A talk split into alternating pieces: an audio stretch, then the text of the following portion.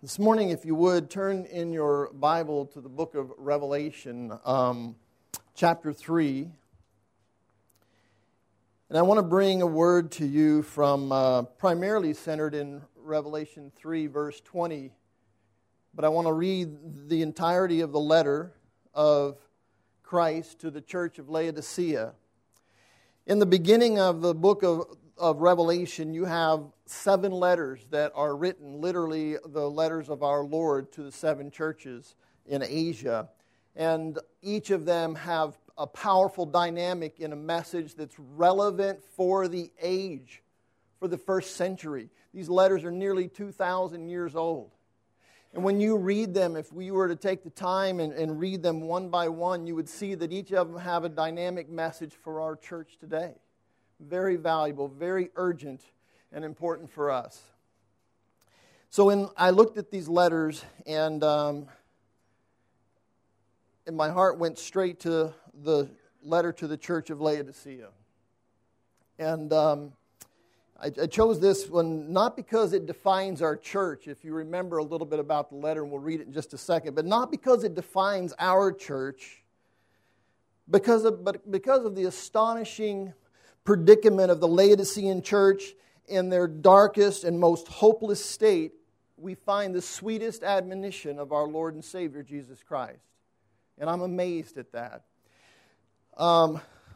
Last time I preached, Matthew gave me an opportunity to preach. He told me something to think about.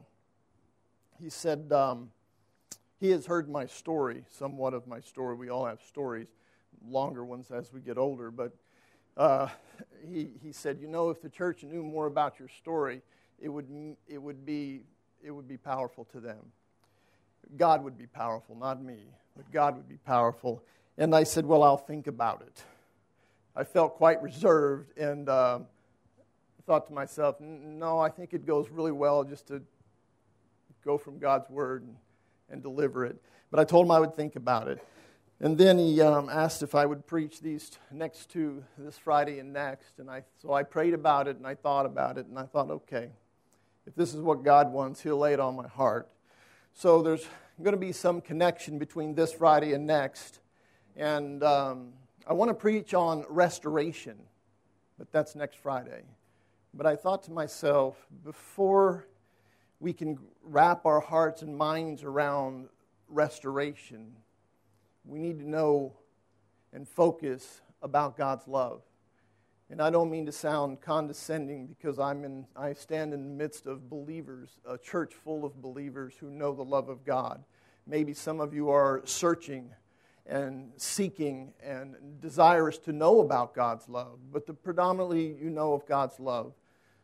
But we need to be reminded of it over and over. So I want to begin by talking about his love by looking at this letter to the church of the Laodicean church. So let me read this to you out of chapter 3. It starts in verse number 14. And to the angel in the church, or of the church in Laodicea, write, the words of the Amen, the faithful and true witness, the beginning of God's creation. I know your works. You are neither cold nor hot. I would that you were either cold or hot, so because you are lukewarm and neither cold nor hot, I will spit you out of my mouth. For you say, I am rich, I have prospered, I need nothing, not realizing that you are wretched, pitiable, poor, blind, and naked. I counsel you to buy from me gold refined by fire, that you may be rich and white garments so that you may clothe yourself, and the shame of your nakedness may not be seen, and salve to anoint your eyes so that you may see. Those whom I love, I reprove and discipline. So be zealous and repent. Behold, I stand at the door and knock. If anyone hears my voice and opens the door, I will come into him and eat with him and he with me. And there's 3 things that I want to focus on when we look at this letter. One of them is that Christ says, I know your works. And then he says, I counsel you. And then finally, of his love, I love you. And I want to look at these three things. And the first thing that comes to mind is that the verses set it down for us, just in case we have reservations. And certainly, like I said in the opening, I didn't choose this letter because I think in any way it defines our church. I think it's quite the opposite. I think we have a very vibrant church here. I think we have a people who are blessed with the weakness. And the weakness I feel like we are blessed with is the weakness of hungering and thirsting after God.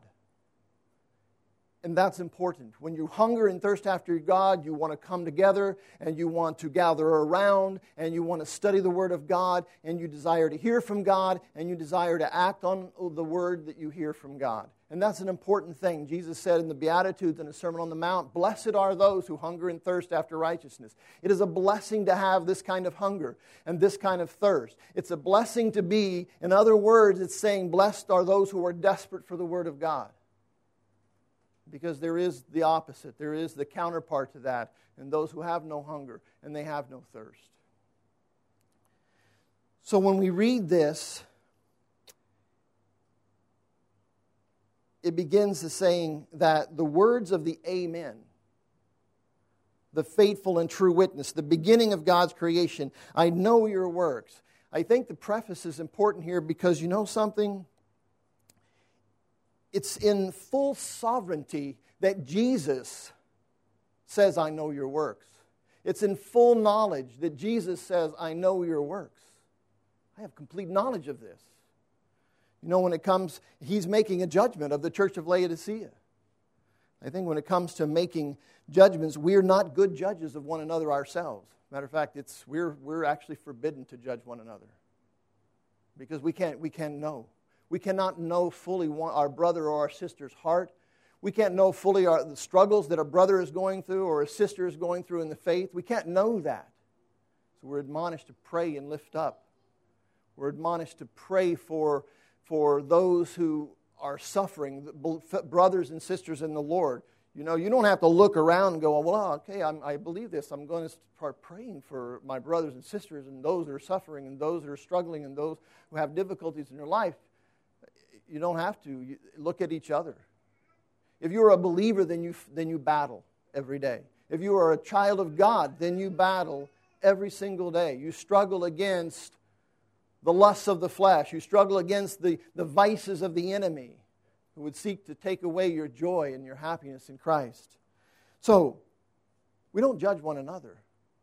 And we dare not try to judge one another. But when we read these words and we think to ourselves, you know what? Here's a judgment being made of the church of Laodicea, and this man, Jesus our Lord and Savior, is the judge. He knows. When he says, I know your works, he knows it definitively.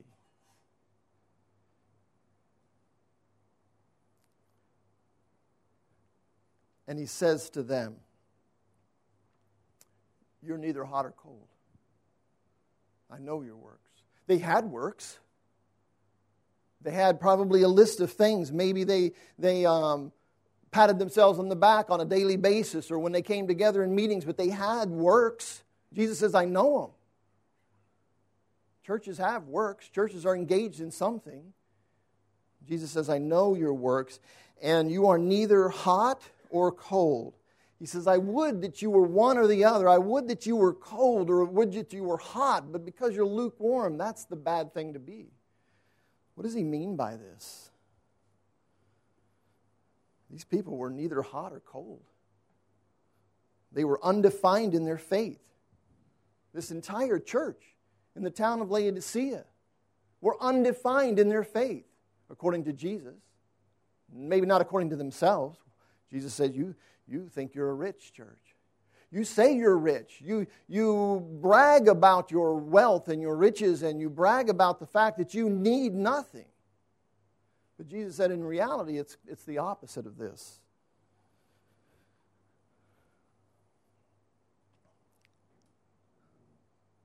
Some history and archaeology and things like this tell a little bit of the story of this town in Laodicea.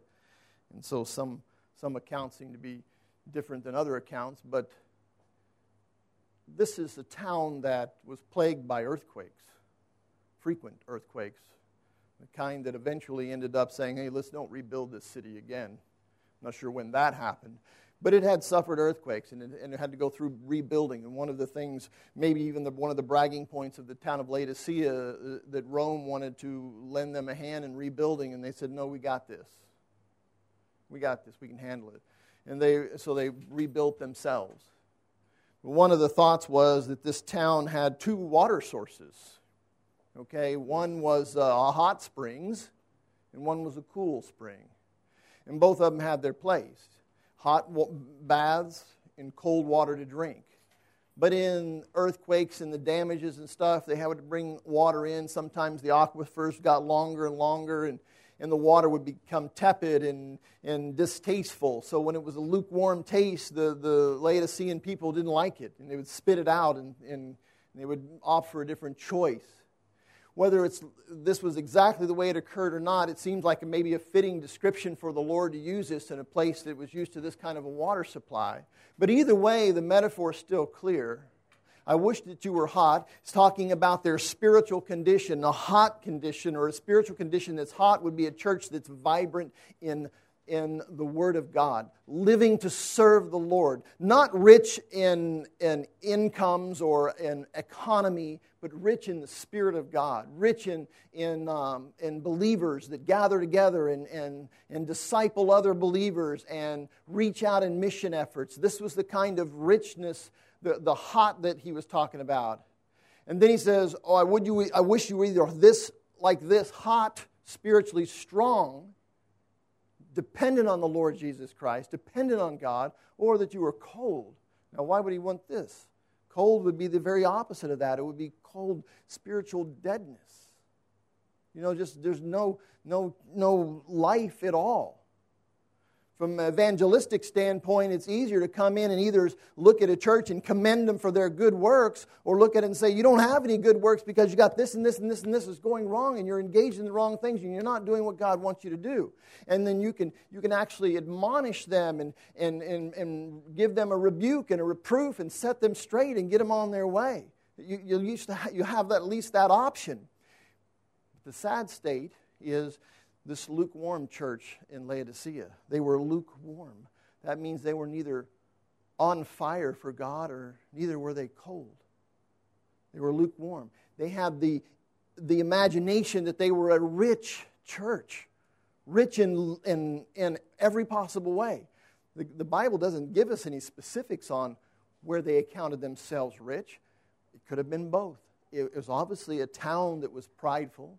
It was rich in economy, rich in all those aspects, trade, commerce.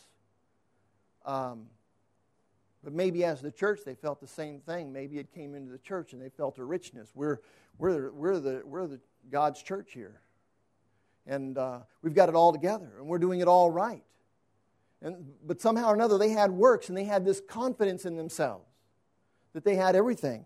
And Jesus says, you don't.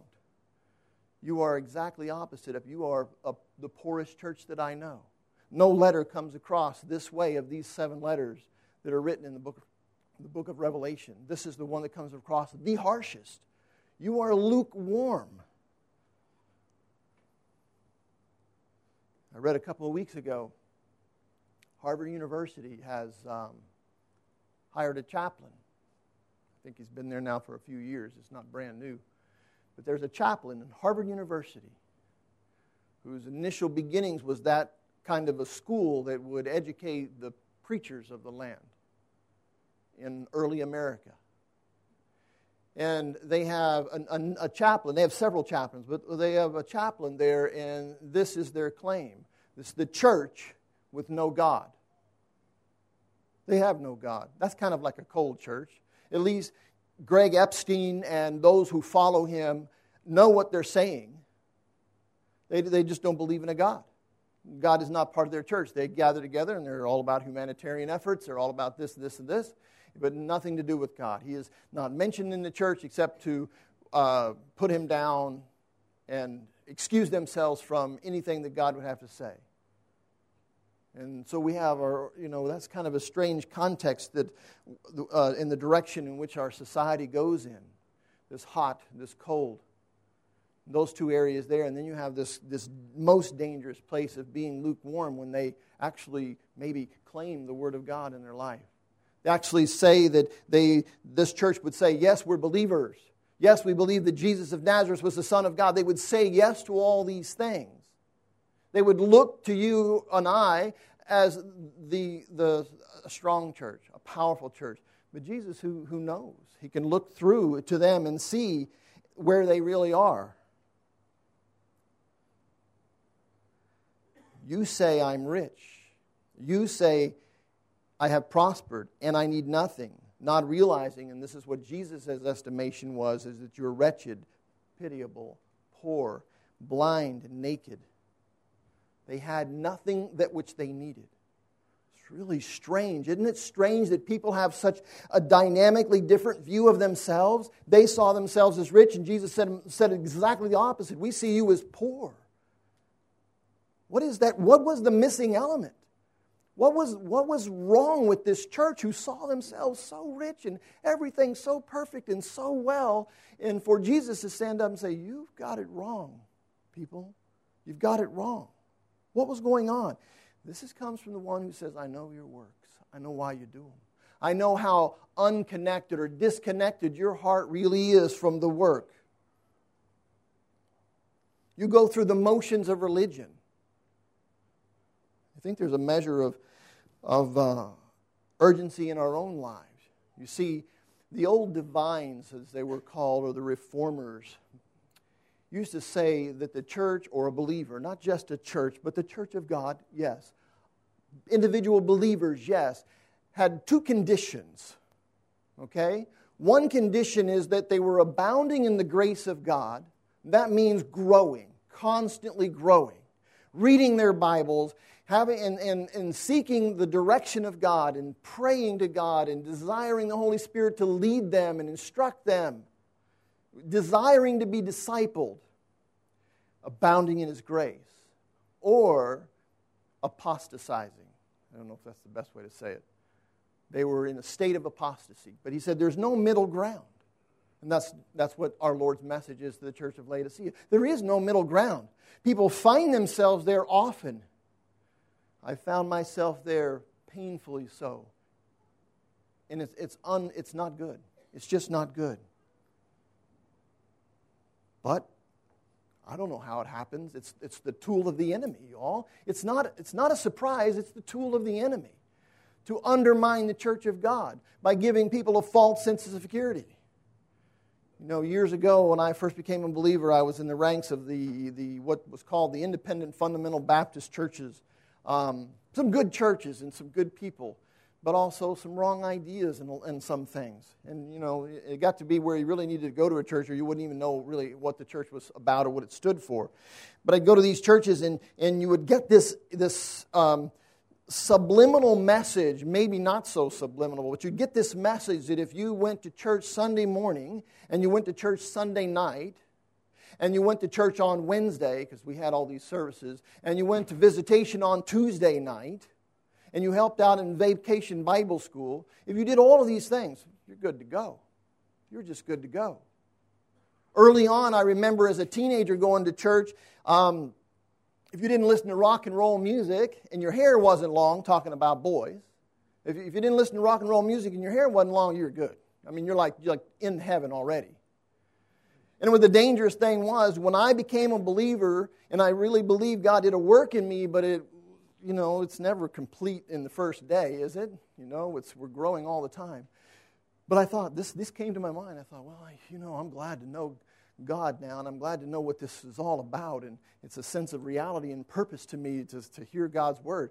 But when it came to kind of like right and wrong, I thought, I kind of got this together because I didn't like loud music. Even as a teenager, I just didn't like it. So I was like, good to go. I didn't like long hair because my hair gets curly when it gets long, and I didn't like it. So I'd rather have my hair short. So I was like, wow, I got half of this battle done already. Actually, I probably thought I had more than half of the battle done. I had so much to learn in the 30 years ahead in my life about what it means. But there is a work of the enemy to give the church of God a false sense of security. where they think they have works, or they have these works, you know? You assemble these things in your own heart or mind. Maybe you even list them on a piece of paper, you know, and you make this list of your accomplishments. I don't do this, and I don't do this, and I don't go with people who do this, and I don't hang out with those who do this, and I got my marriage is strong, and I've done this, and I've done this. And I remember I used to look around and see all my friends at my first class reunion, which was my first and last one to go to, by the way. 10-year class reunions was so funny. You know, all these guys were getting bald and chunky and looking different, and they all came to a class reunion 10 years down the road, or maybe it was 15, and they all stand around like they were in high school yesterday. It was really the weirdest thing I ever saw. But anyway, it's just strange how, you know, the effect of all this kind of thing and the thoughts of all of this. And so you wonder, what is, you know, how does God work? You know, how is he working in us? Are we getting a false sense of security? You know, do we trust God as He wants us to trust Him? Do we desire Him? You know, sometimes we're bent this way, and maybe it's the church that does it to us. We say we have certain things we should do. You know, keep the commandments, be obedient to God, and so we think we got to be obedient. We start planning out our obedience in such a way is, you know what, I just realized something in not long ago, you know, and just maybe coming to fullness in when I was preparing this message. You know, Jesus as he teaches us to pray, we say, Lord, lead us not into temptation, but deliver us from evil. You know, when we ask God to lead us. It's not that we say we personally plan out these righteous things to do, but we ask God actually to lead us. You know, we have a central focus, and our central focus, which I'll say more about later, is our Lord and Savior Jesus Christ. And we make that our central focus, and He will lead us. And the result of that will be good works, and we won't be accumulating them because we'll have forgotten yesterday's good works because we're busy about what God has called us to do today. He says, I know your works. It's not what you think. Your heart is so far from me. They're missing some element. True faith seems to have been reduced to a compact set of responsibilities. If we meet these responsibilities, all is well with us. I like it. I don't know about you, but I like it. I like to have it spelled out. My father spelled it out for me when I was growing up. You do this, this, this, or you're dead. Maybe literally, I don't know. I didn't push him on that issue. But I knew I could be in good favor with my father if I did this, this, this. And I did everything he asked me to do. So I like the context of legalism in religion. But it's the worst thing that could ever happen. It's the worst thing that could ever happen. You know, I think every religion of the world has this element. Whether it's Jewish, Muslim, Christianity, all the other religions of the world. Most of them have a legalistic system, if not all of them, except for Christianity. I don't know all of the religions of the world. I haven't studied them all, but I've studied several of them. They have a legalistic system, things to do and things not to do. If you do those things, all is well with you. Christianity is not that way. It is not that way. There are definitely things that you're supposed to do, but the root of it is in the love of Jesus Christ. If you have that missing, then you're in trouble. We're all in trouble. But as long as we're caught into that, we might grow up and think we're rich.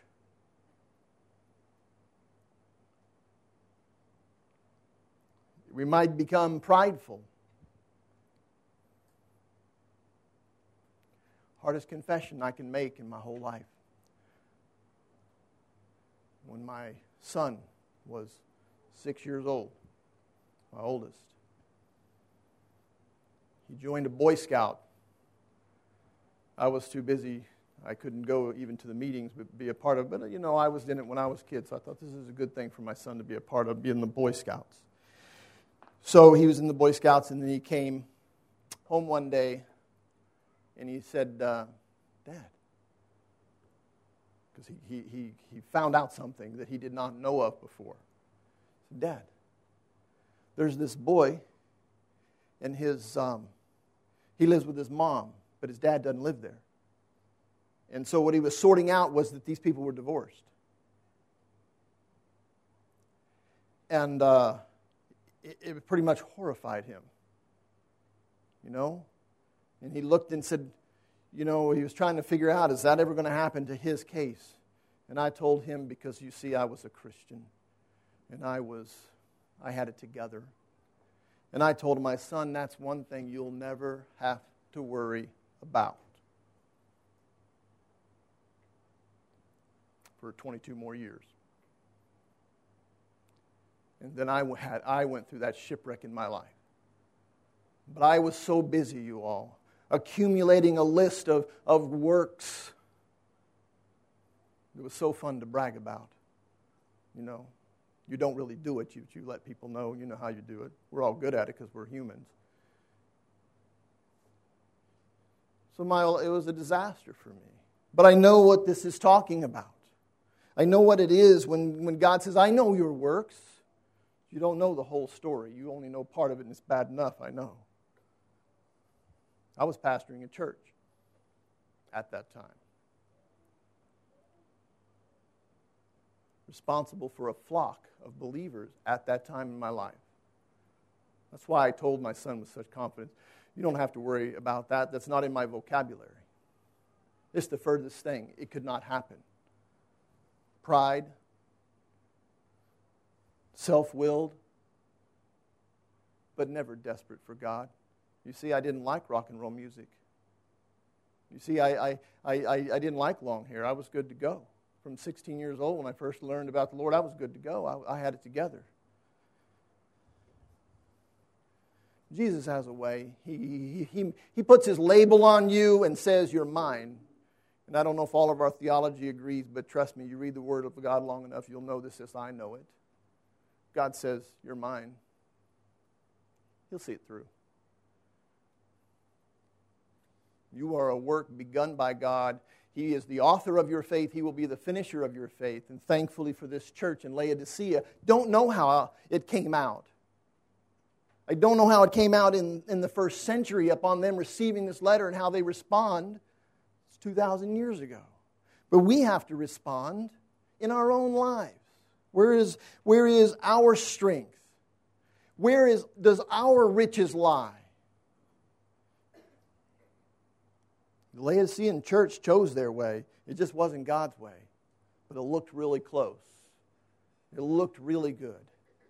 It was such a good counterfeit that they didn't know the difference. They really saw themselves as a church that was on fire. They would have said, we're the church that's hot. Who are you talking about, this lukewarm church or this cold church? Who are you speaking of? Because it couldn't be us. But it was them. They chose their way. And basically the Lord wanted to tell them, you have not desired me. You've desired your good works. You've desired your high standing in your community, in your families, in your workplaces. But you have not desired me. Jesus Christ says, you have not desired me. And this is not a new message to the church in the first century. This was a message to the church before Christ. Luke references the Old Testament, Isaiah.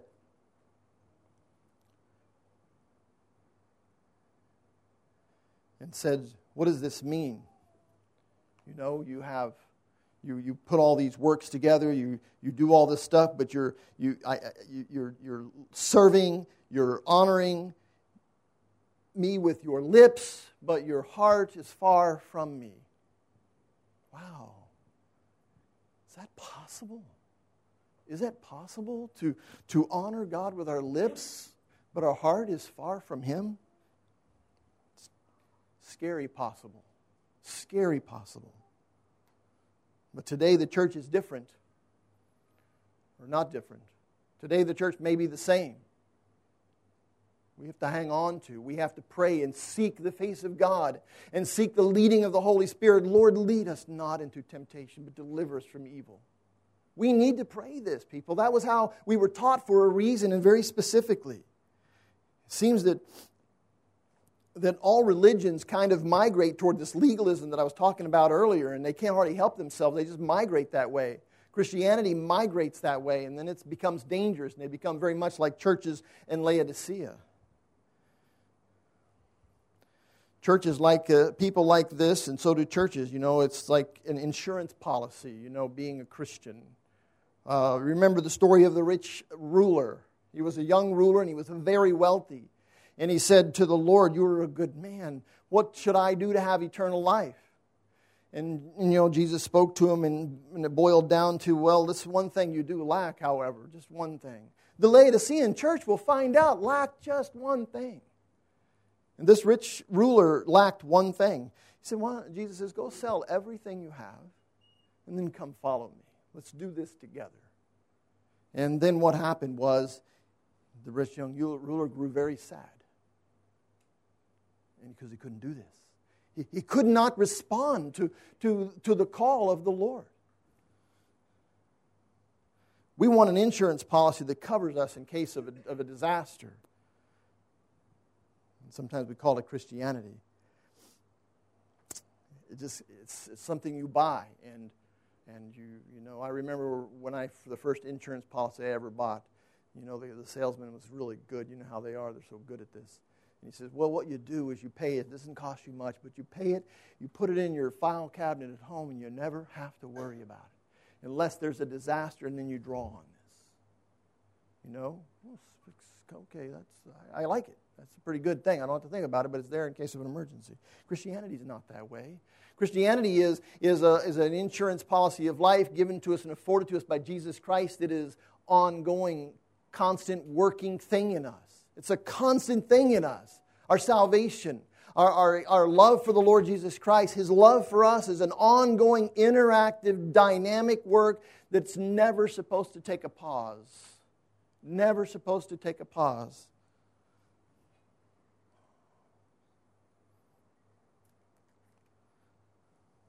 So Jesus told him, "I know what your works are." So, He says, "I counsel you," number two. I counsel you. You know, it's really nice when you get good counsel, you know. Sometimes your friends, like, have good counsel for you. Maybe you even ask for it. You say, you know, I got to make a decision, and I'm not real sure what to do. It could be about anything, you know. So you talk to your friends, and after you listen to them, you go, well, I don't think they get it. You know, I don't really think they understand where I'm at. And so, you know, you're not sure. You know, maybe you're in really a desperate situation. You go to a place, you pay for a counseling session with someone, and you actually pay them money. And, you know, they get you comfortable, and you spill your heart out to them. And they give you counsel, and maybe you say, I don't think they get it, you know. Or maybe you're the counselor. Someone's come to you and say, well, and you might tell your friend who's seeking counsel, I don't know. I don't get it. I don't really know what you need. I don't know enough of the story here. I don't really know enough to give you the right kind of counsel. Maybe this happens. But I assure you on this note, and in this letter to the church in Laodicea, Jesus says, I counsel you. Wow. This is some counsel to listen to, because He knows everything. He knows more than you know about yourself. He knows your getting up and your goings. He knows the words before they come out of your mouth. He knows the thoughts before they come into your mind. This is the kind of counselor, folks, I want to talk to. This is the kind of counselor I want to hear from. And Jesus says to this church, I counsel you. How does He counsel them? He says, I counsel you to buy from me gold refined by fire. That's a pretty expensive gold, I'm thinking, right? It's refined by fire. All the impurities are out of it, and it's just a pure gold. You talk about being rich. This is the gold that will make you rich. See, the church in Laodicea thought they were rich, and Jesus says, no, I counsel you to buy gold from me refined by fire. The metaphor is Jesus has truths.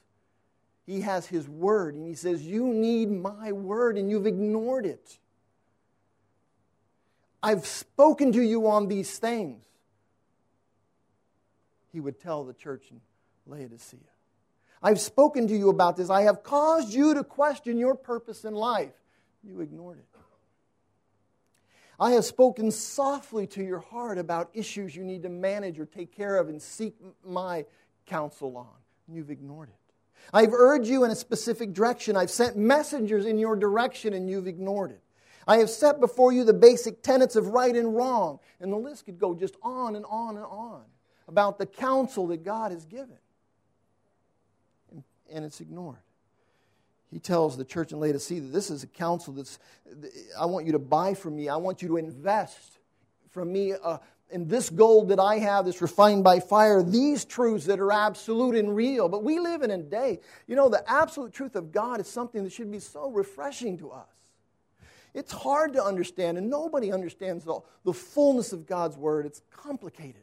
Sometimes in our home group, we get into those complicated sections of the Bible, and we just go, wow, I know it's saying something powerful here, I just can't get it yet, you know. And sometimes we go out on a limb a bit and say, well, I think it means this, but we're trying to use the rest of our spiritual knowledge and the rest of God's Word to kind of be careful with how we handle God's Word and truth. And then the rest of it, we just think, you know what, when we get to heaven, if we're a little bit off on here, God will help us out. He'll straighten our minds and He'll straighten our hearts out about it.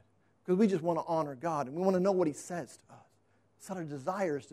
What is He saying to me? What does He want me to do? How does He want me to think? Look, we hunger for God's Word, for the absolutes of the Scripture, but you know what? We live in an age and it's getting worse and worse and worse. Oh my goodness, sometimes it's good not to listen to the news.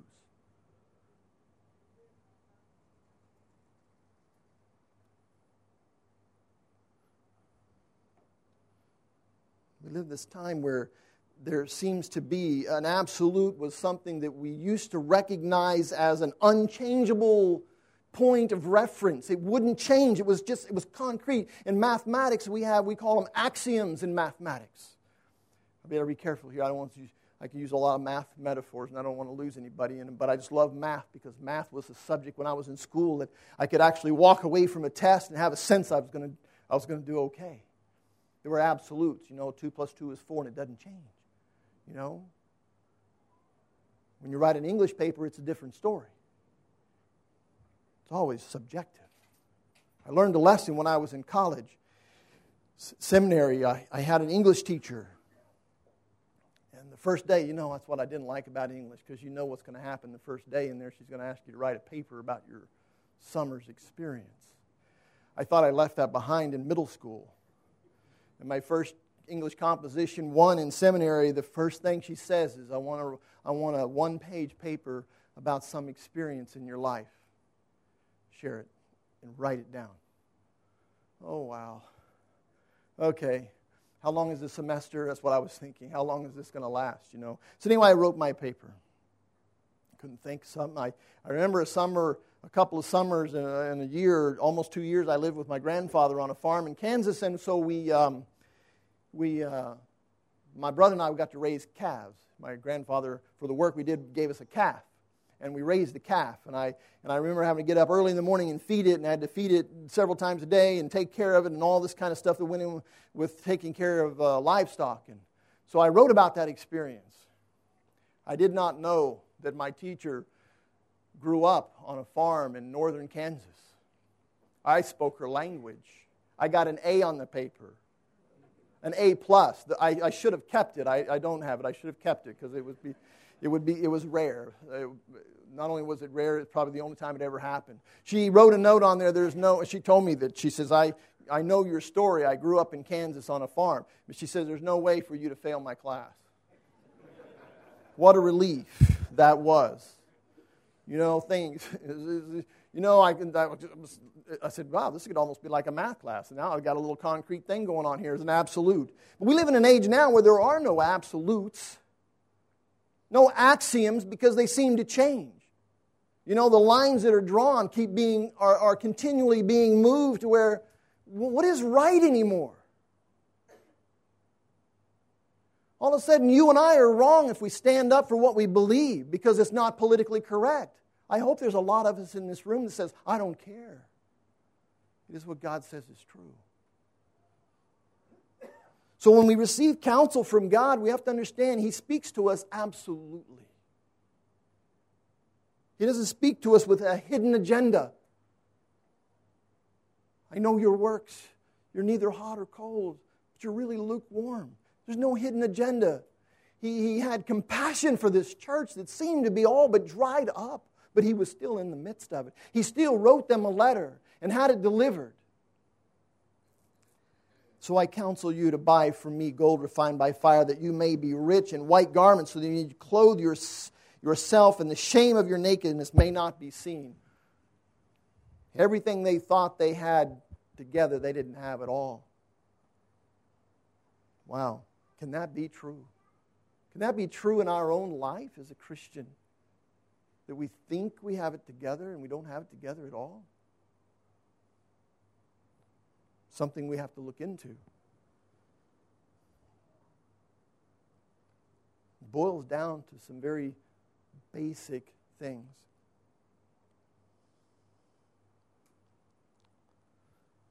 There was a great want in the church, something of tantamount importance to the church. It is a want that brings lasting joy and lasting peace, such that when this is found, there's no more looking, just a holding on. Like the man in the parable that found a treasure in a field, and he saw immediately its great worth. And, wow, he sold everything he had to buy this field and hold that treasure. It was the truth of God's Word. So Jesus would offer this counsel to meet the needs of the church, this truth. I have two passages of Scriptures that come to my mind as I was thinking about this. One was the passage of Scripture that closes out the book of Ecclesiastes, and that's that book where Solomon talks about all the wisdom that he had and the knowledge that he had, and it's called The Preacher, and he preaches, and he talks about vanity of vanities, all is vanity, and he goes on and says how he gave himself to learning everything, and it didn't profit him much. He gave himself to denying himself nothing in the way of pleasure, and it was all vanity, and on it goes, and in the end, he says, the end of the matter has all been heard. This is how he closes the word out. Fear God and keep His commandments, for this is the whole duty of man, for God will bring every deed into judgment with every secret thing, whether good or evil. God's saying again, I know your works. He boiled it down to this. He said, fear God and keep His commandments. How do you relate that? You got to think about this verse too, because you see the word fear means different things. You might have a great fear for a snake, a poisonous snake. And so you have a fear of it. A prisoner may have a fear that his captors are going to pull him in and torture him and put him through great physical stress. He may have a fear of that. There's a different kind of fear here. This is the kind of fear that when you love someone so much, you're fearful of hurting them. You love God so deeply that you don't want to offend Him and you don't want to hurt Him. So when it says this, fear God and keep His commandments, this is the love song of God. This is an invitation for God to say, would you like to know how you can love me as I love you? Fear God and keep His commandments. Have a respect for Him. Similarly, Jesus says, if you love me, you will keep my commandments in John 14. If you love me, you will keep my commandments. You see, it's no good keeping the commandments if there's no love. It's no good for the Laodicean church to amass a great list of works and accomplishments if there's an absence of love. Remember, they were rich and they said, their profession was, I have need of nothing. Here's a church that openly confessed, we're not desperate for God. We're not desperate for Him. The question should come to us, are we desperate? Is the church today or Christians today in a place in their lives where they're desperate for God? You know what I'm saying? Desperate for Him. I can't live tomorrow unless He's with me. I can't live this moment unless He's with me. I get really nervous about standing up here And so I was sitting there thinking and praying before I came up here, and I thought, wow, Lord, I have got this word. Matthew told me when I was going to preach 2 months ago. Who gets to prepare for 2 months, you know? So I prepared it like in a day, or at least in my mind, it was all together. And I've been looking this thing over and over and just adding to it and taking it away. It's like been migrating back and forth and all this stuff, and I'm just so nervous and I can't, you know, and I said, you know, Lord, basically it's this. I don't care how well the word is written down on paper, I'm desperate for you. Not to get through this moment. I'm desperate for you to get through my job. I'm desperate for you to get through every aspect of my life. I'm desperate, God, for you to get through my marriage. You're thinking, whoa, has he got like problems or something? No. You see, the first time I was married, I was never really desperate for God. I had it under control. I was good to go. But things changed. And God spoke to me in a different way. So I'm desperate for him so that he teaches me how to love my wife. He teaches me how to love the people, my coworkers, and the students I teach, and to build relationships. I'm desperate for him every minute of my life. This is what is urgent. This is the counsel that the Lord says. So he says this. He says, I love and reprove and discipline. I love you. And because I love you, this is the Father saying to the church of Laodicea, you know, most would have abandoned the church by now, but Jesus stands there and says, I love you, and because I love you, I am reproving you, and I'm going to discipline this church. Wow. If you're a parent, you know what it means to love your child so much that you have to discipline them, and you have to correct them. The only problem is that you and I think we're past that. That's the problem. And we're not. You're not past it. You're in the middle of it, just like your little children are, your little daughter, your little sons, or your teenage daughters and sons. You know, we're not perfect, and we need God to continue to love us enough to reprove us and to correct us. Just understand it about yourself, and don't let anyone or yourself put you up on some kind of a pinnacle and think, wow, you got it made, because you don't. You don't. You're only as strong as the Holy Spirit is in you.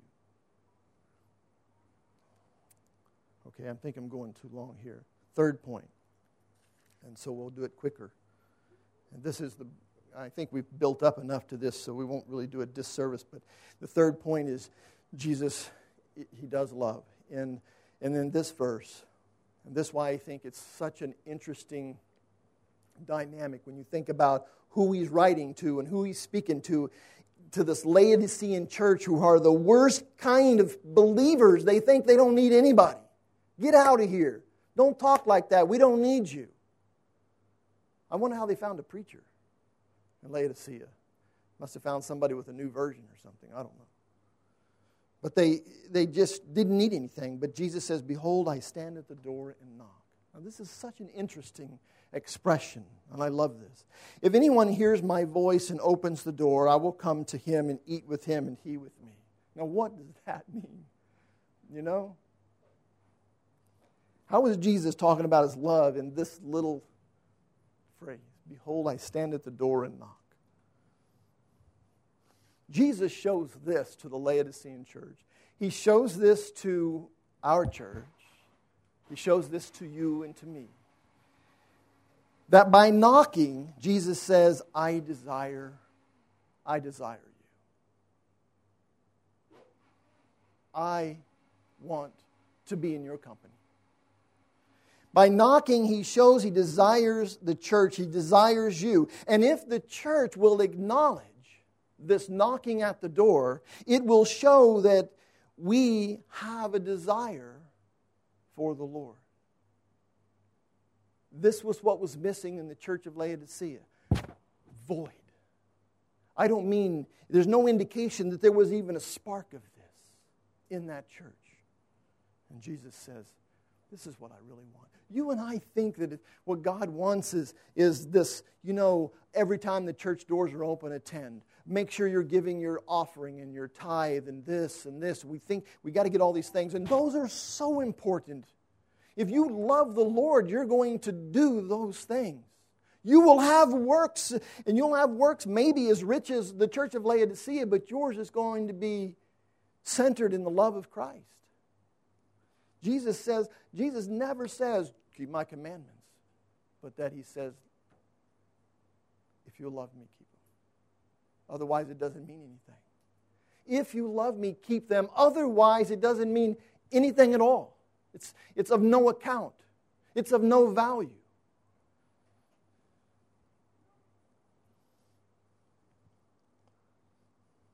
See, this is the very element that's been missing, this personal connection with God.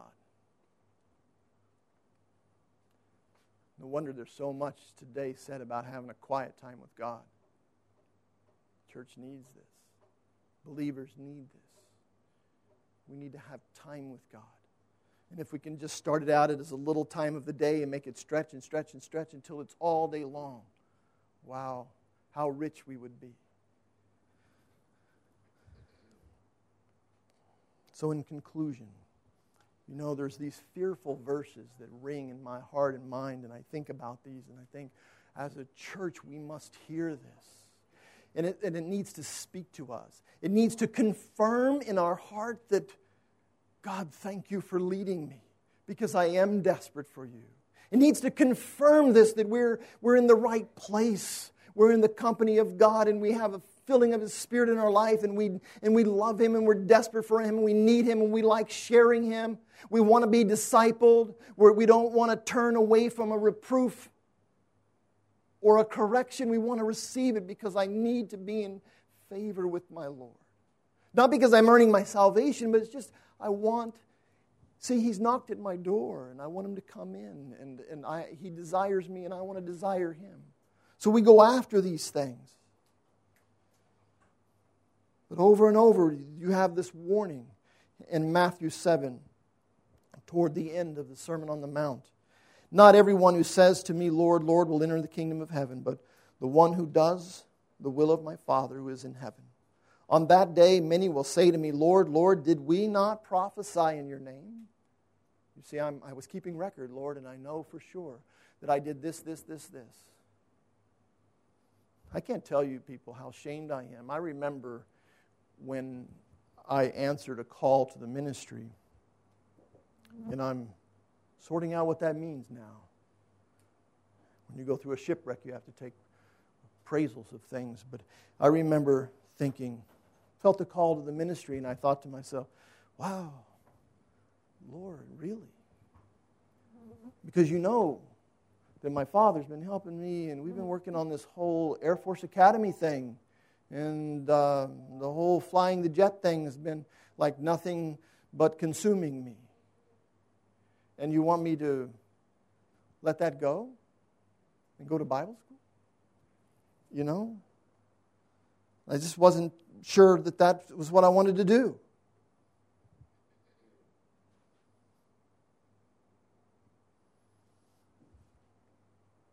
But God intervenes.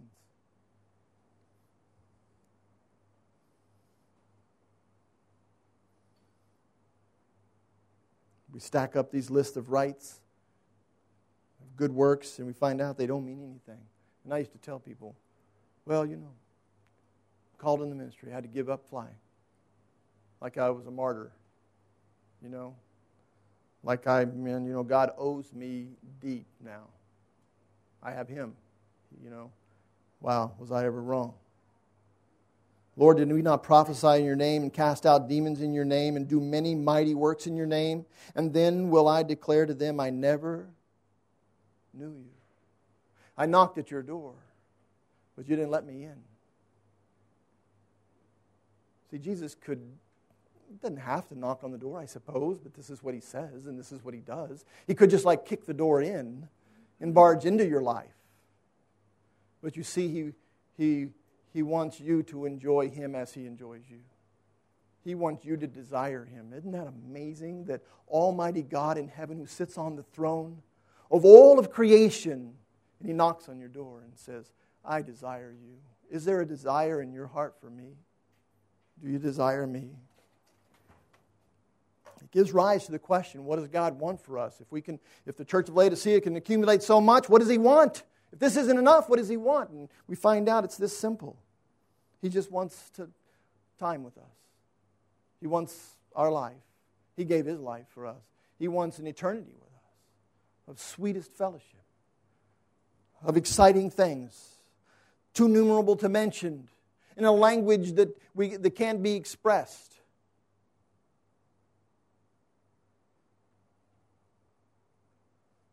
He chose us in him before the foundations of the world. Wow. I like that. I'm not sure what all that means, but I like it. He chose us before the foundations of the world. He would knock on our door. He wants to come in and share an intimate meal. And that is a metaphor for life. To share an intimate life with you. Not that starts in the morning and lasts for 15 minutes, but one that lasts all of your life and through all of eternity.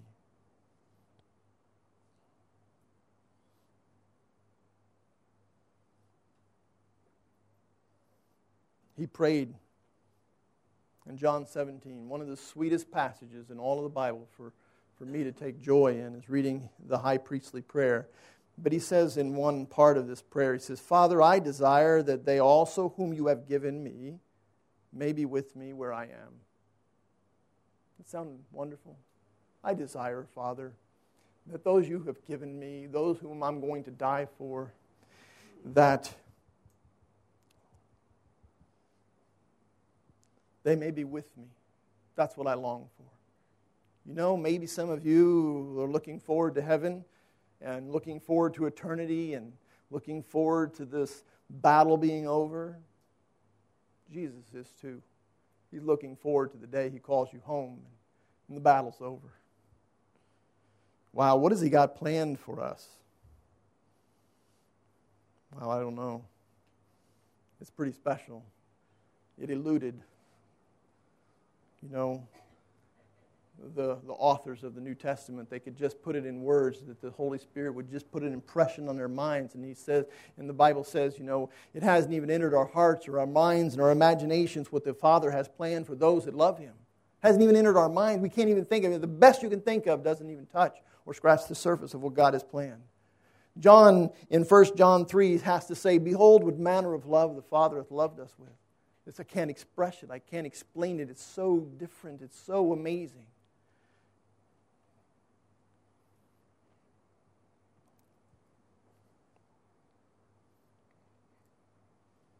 Just remember this. I don't care how bad it can't get worse than the church of Laodicea. And we're not that church, not at all. But we want to be a church that's abounding in the grace of God. We want to be a church that's growing in his grace day by day. Not in pride, but humble before God and desperate for him and desirous that he would fill my heart. Fill our hearts with his presence and with his love. And draw us out and teach us how to serve and love the way he does. Remember that his love is pursuant. He's pursuing you. Like the lost sheep, the 99, and there was one missing, and the shepherd leaves the 99 just because of the one. He has to go get it and bring it back to the 99. He's pursuant. He is irresistible. His love is irresistible. He draws you to himself. He's putting things maybe even right now into your heart and drawing you, saying, I want to spend life with you. I need you to shut out everything that's bothering you and come to me. I'll help you work through stuff. You get bothered by the stuff of the day, but God says, I'll help you work through it. God didn't send his son. Or his love, rather, never fails. It doesn't fail. He says so in the Bible. It never fails. God didn't send his son to the cross on chance and probability. He loves you. He that hath begun a good work in you will perform it until that day. He's not going to give up on you. And that's what he was doing, standing there before the church in Laodicea saying, I'm knocking. will you open the door? It's his definition of love, not ours, thankfully so. I like his definition of love. It's powerful. It searches the heart. It draws us. And it says, you know what, it doesn't matter what your track record is. I look at Jesus and his righteousness, which becomes your track record. You know, the righteousness of your life by which God can accept you is based on his Son's righteousness, not our own. Thank goodness. Thank goodness. Let's bow our heads for prayer.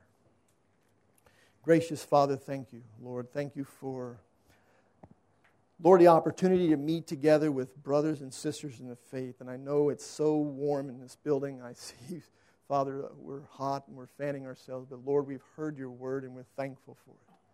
Father, we pray and ask you to work in our heart what miracles that need be. Father, let us, give us ears to hear. And, Father, when you're seeking entrance into our lives, day by day and moment by moment, that we're sensitive, Father, to hear, that we would open and receive you. Thank you for your love, Father, and thank you for your mercy and your long suffering with us. You are such a good and glorious God. We ask you, Father, to lead us into your kingdom. Protect us, Father, from the world and from its clutches. And help us to abound in your grace and in your mercy. We ask in Christ's name, amen.